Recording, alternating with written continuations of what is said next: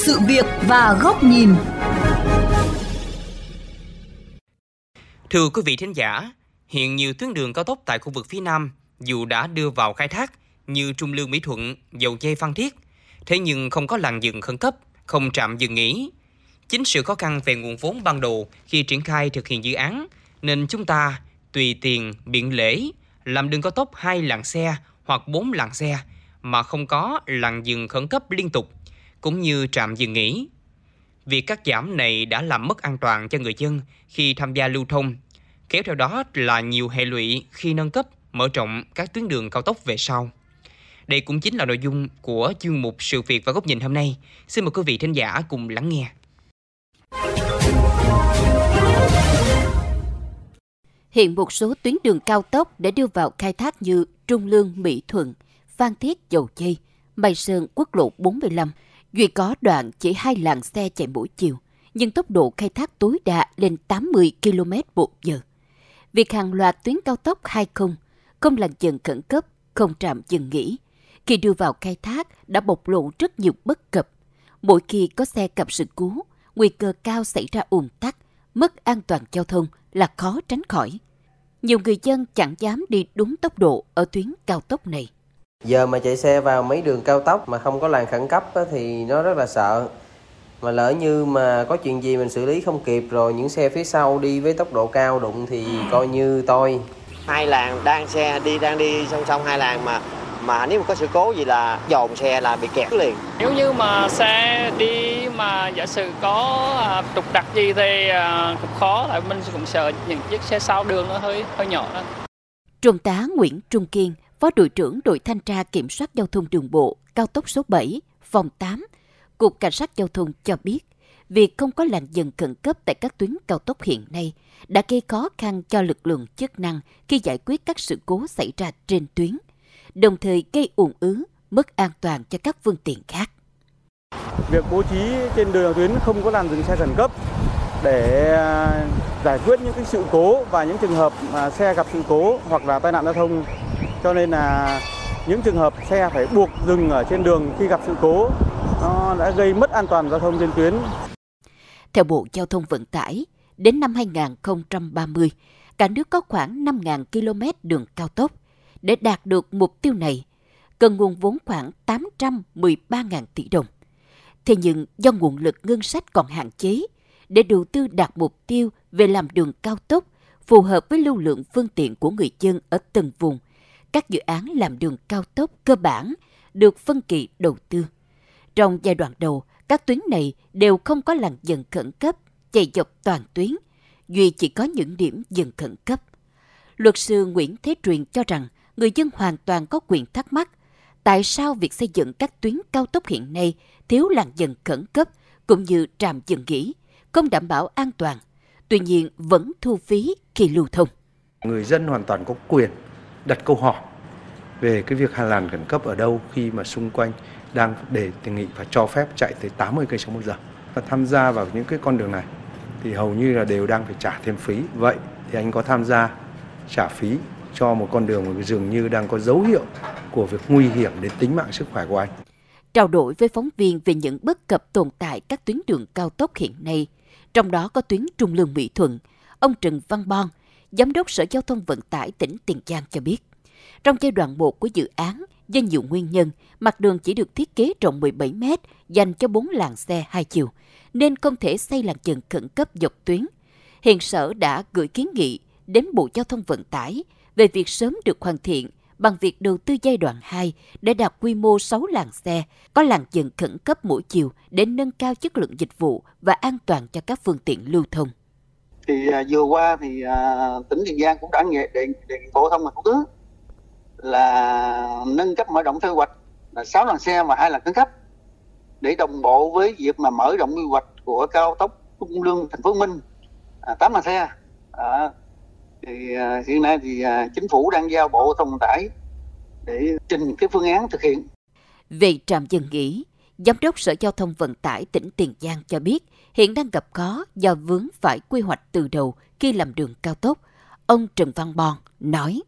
Hiện nay thì uh, trạm dừng nghỉ á, thì uh, tỉnh Tiền Giang cũng đã uh, thống nhất với Bộ Thông đã cũng đã phê duyệt chọn nhà đầu tư. Tuy nhiên thì nhà đầu tư hiện nay có cái vướng mắt là uh, trước kia phê duyệt dự án của Trạm Nghĩ thì thiếu cái cái làn dừng khẩn cấp là kết nối giữa cao tốc Trung Lương Mỹ Thuận và Trạm Dừng nghỉ. À, thì hiện nay thì uh, địa phương đang làm việc với nhà đầu tư BOT thì cũng chưa có kết quả.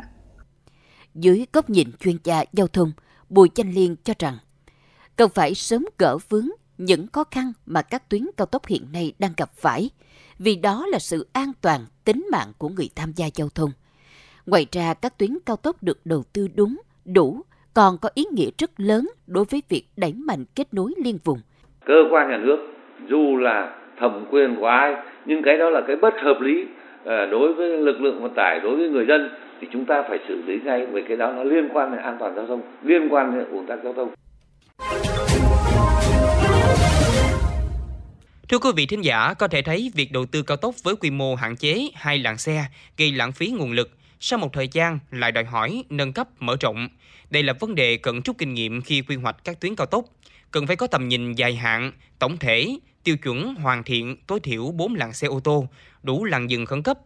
Bàn luận về nội dung này, xin mời quý vị thính giả cùng đến với bài bình luận với nhan đề Cao tốc thiếu làn dừng khẩn cấp, không trạm dừng nghỉ, thay đổi từ tư duy quy hoạch đến thực tế triển khai do nhà báo Bùi Trọng Điển, kênh VOV Giao thông thực hiện. Xin mời quý vị cùng theo dõi. Thưa quý vị và các bạn, có là người lái xe đi trên các tuyến cao tốc Trung Lương Mỹ Thuận hay dầu dây Phan Thiết khi không có làn dừng khẩn cấp và chạm dừng nghỉ mới thấy tâm trạng thực sự lo lắng mỗi khi lưu thông trên những tuyến đường này. Điển hình như tuyến Trung Lương Mỹ Thuận nối liền cao tốc thành phố Hồ Chí Minh Trung Lương dài hơn 100 km, nhưng nếu chỉ vì một lý do muốn dừng xe để bảo dưỡng máy thì gần như làm liều vì rất nguy hiểm. Các xe đều chạy tốc độ 80 km/h. Xe dừng đỗ phải né sát vạch ta luy. Làn dừng khẩn cấp theo vạch sơn chỉ có vài chục cm. Không một lái xe hành khách nào đủ can đảm dám đứng, ngồi ở khu vực làn nghỉ này mà buộc phải trèo qua ta luy để tránh tai nạn có thể xảy ra bất cứ lúc nào. Bất cập hơn, tuyến cao tốc nối tiếp này dài hơn 100 km nhưng không hề có một trạm nghỉ dừng chân. Khi tìm hiểu chúng tôi được biết, đa số các tuyến cao tốc chưa có làn đường khẩn cấp, chưa có trạm dừng nghỉ, đều chưa hoàn chỉnh về mặt thiết kế, tức là một dự án đường cao tốc phân kỳ đầu tư làm nhiều giai đoạn. Giai đoạn 1 nhiều tuyến chỉ có 4 làn xe, chưa có làn dừng khẩn cấp cũng như trạm dừng nghỉ. Nhưng vì lý do để có đường, có cầu phục vụ việc đi lại trước mắt nên cứ đưa vào sử dụng theo kiểu có gì dùng nấy. Rất bất cập, gây mất an toàn. Lái xe bức xúc, nhà đầu tư, nhà quản lý cũng nhìn thấy, nhưng bài toán về kinh phí vẫn nan giải.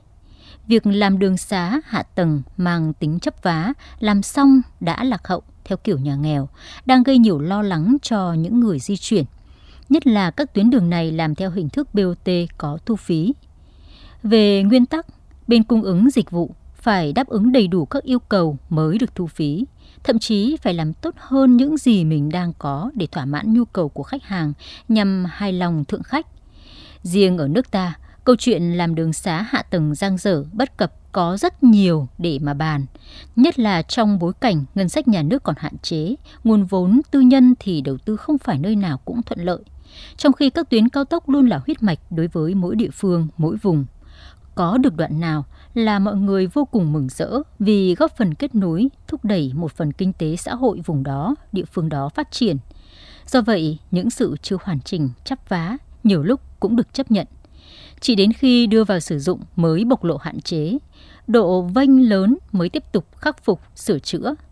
Rõ ràng đã đến lúc làm hạ tầng, nhất là đường xá, cầu cống, cần có tầm nhìn dài hạn, từ 10 đến 15 năm, tránh làm vội vàng. Vừa làm xong đã phải tìm cách mở rộng, thậm chí là làm tuyến 2 để giảm tải, giảm áp lực.